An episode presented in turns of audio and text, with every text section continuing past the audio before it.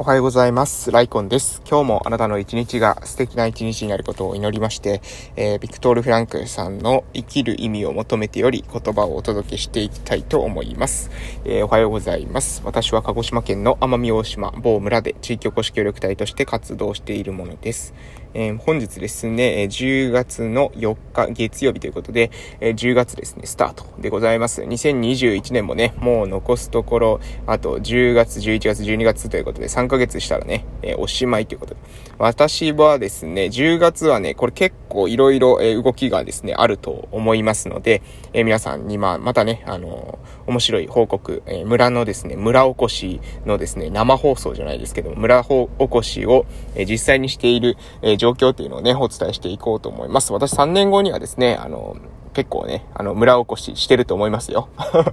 そのつもりで私は動いてるんですけども、なので、まあ、今まあ、ちょうどですね、は、えー、っと、半年じゃないな。2月から来たから10ヶ月かなあ、違うか、8ヶ月か。えー、8ヶ月経って10月になったところです。えー、で、えー、8ヶ月経ちましたが、まあね、あの、いろいろ、学べることは学べたかな、というふうに思っております。うん。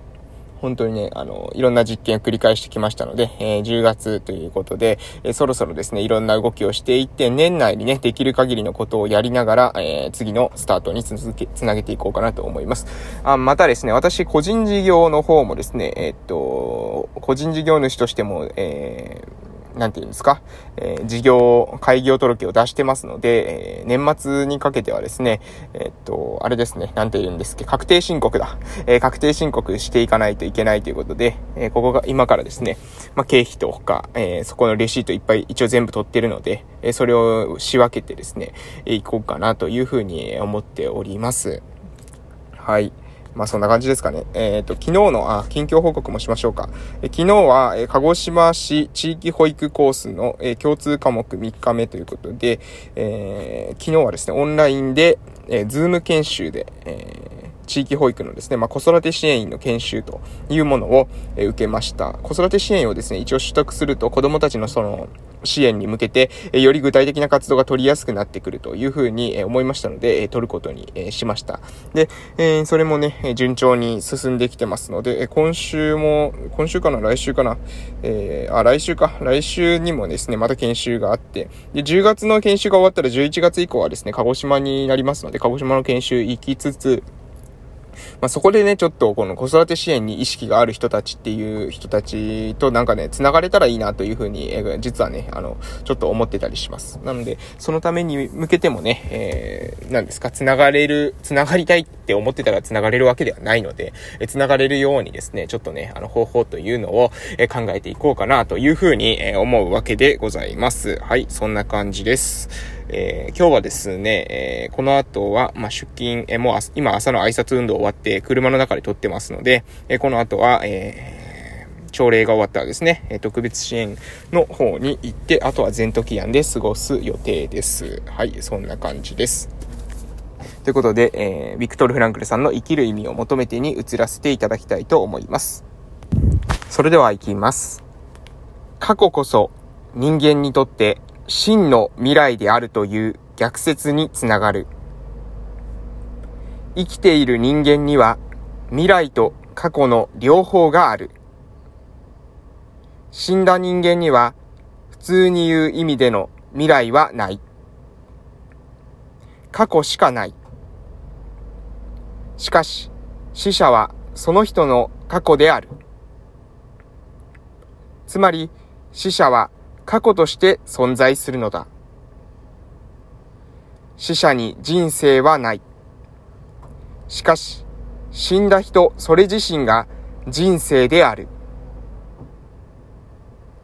死者には過去の人生だけしかないかもしれないが、そのことには何の問題もない。なぜなら過去こそ最も安全な存在様式だからであり、過去こそまさに取り除くことのできないものだからである。過去は文字通り過去完了である。人生は完了し完結したのである。生きている時には既成事実が一つずつ砂時計の狭い通路を通り過ぎていた、通り過ぎていたのだが、死の瞬間、過ぎ去った人生は一体となり、完全な既成事実となるのである。はい、えー、以上でございます。はい、えー、これですね、まあ面白いポイントとしては、死者はその人の過去である。つまり死者は過去として存在するのだ。死者には人生はない。しかし、死んだ人それ自身が人生である。はい、えー、ここですね。ここ、この捉え方、えー、何ですか、この人生観、非常に私共感できます。この人生観非常に共感できる。私がですね、よく、生きるというのは、ただ生きていることではなくて、よく生きることだと。生きがいを持ってですね、毎日生き生き充実してですね、生きることが生きるということだっていう風に言ってますけど、それを、えー、私はですね、生きている、現時点、今生きているという立場で、えー、話してますが、じゃあ私が死んだとしたらですね、まさにこの、えー、死生観というか、えー、この話こそが、非常にですね、私のその死生観を表してるなというふうに思います。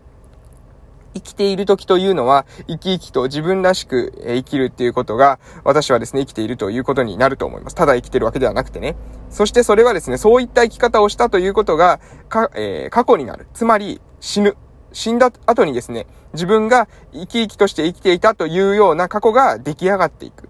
で、この時にですね、この時に私は、えー、意味をそこに残したいというふうに思ってるわけです。私の命をどういうふうに使ったのか。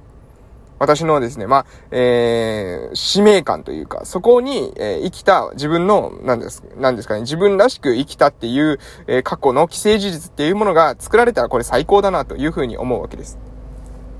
私ですね、まあ、地元に戻ってきたのもですね、まあ、ちょっと似たようなところがあります。どういうことかっていうと、まあ、私たちのですね、村、えー、2021年の時点では、まあ、どういった状態だったのかっていうことは、これ皆さん分かってるわけですよね。分かってるわけです。どういった状態なのかっていうことは。いい悪いじゃなくて、今の事実というものは、まあ分かってらっしゃる。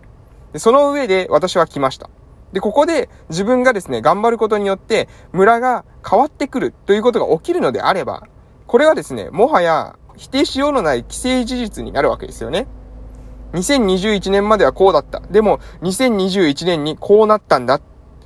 これができたらですね、自分の人生、もう本当にね、あの、これ以上の喜びはないというか、えー、その何でしょうね、これ以上の喜びはないというか、これ以上の自分の、えー、そのチャレンジというものを過去という形にですね、えー、残すときに、えなんだろうな、あの、面白いことはないんじゃないかなというふうに思います。うん、まあ、そのなんですかね、栄誉が欲しいとか権威が欲しいとかそういうわけではないんですが、そういうこととは、ちょっとね、そういうことではなくて、なんて言うんでしょうね。私はまあ、あの子供たちの支援、えー、誰もが、誰、子供からお年寄りまで、えー、住みやすい村づくりっていう風なことを、えー、スローガンとしてですね、挙げてますが、それに対して今の現状っていうものを皆さん知ってるわけじゃないですか。うーん、やっぱりね、あの、そうはなってないよねと。えー、まあね、そうなったら理想だけれどもそうはなってないよねっていう風に思っている中、帰ってきて、変わって、私が帰ってきてですね、私が活動する中で何かもしそこに変化が起きてくるんだったら、それはですね、否定しようがないですよね。うん。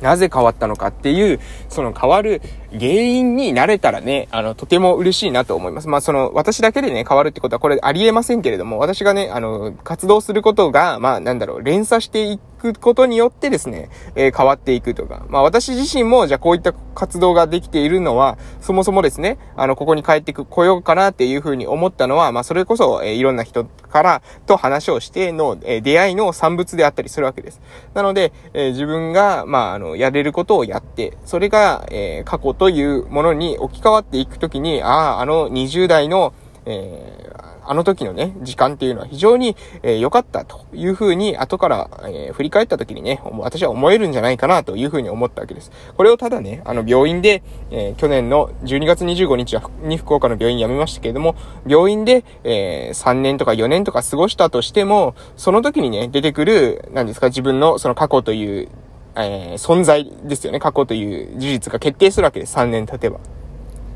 そこで決定した、えー、3年間というものよりも、私は、えー、この地元で自分の、自分が、まあ、えー、子供たちの支援をすると決めて、まあ、子供からお年寄りまでって言ってますけれども、特にね、子供です。なぜかというと、お年寄りはですね、人数が多いから民主主義的にもうどう考えてもお年寄り向けに政治の力っていうのはなってるんです。これはね、もう当たり前なんです。うん。ただ、あえて言うのであれば、えー、ここの村から出て行かざるを得なくなった人たちの声っていうものは反映されてないと思います。それはなぜかというと、それも、えー、やはり、えー、出ていくので民主主義に反映されないんですね。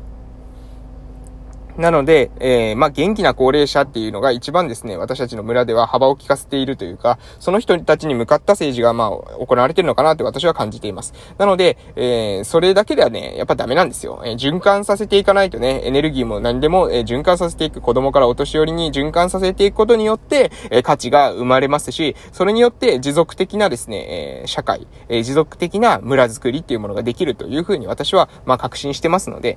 あの、それに向けてね、自分ができる日々の活動というのを淡々とやっていくだけかなというふうに思ってます。とはいえ、淡々とやってるだけだとですね、目標に、え、到達できないので、え、目標に向けてですね、今、え、目標を定めて、え行動しております。その目標が、まあ、10月からですね、か、かなり、え動きがありそうですということで、それがあった時にはですね、また報告させていただきたいと思いますので、えお楽しみにということで今日はこの辺で終わらせていただきたいと思います。これから今日というあなたの人生の貴重な一日が始まります。素敵な一日をお過ごしください。それでは、えー、夕方の放送でまたお会いしましょう。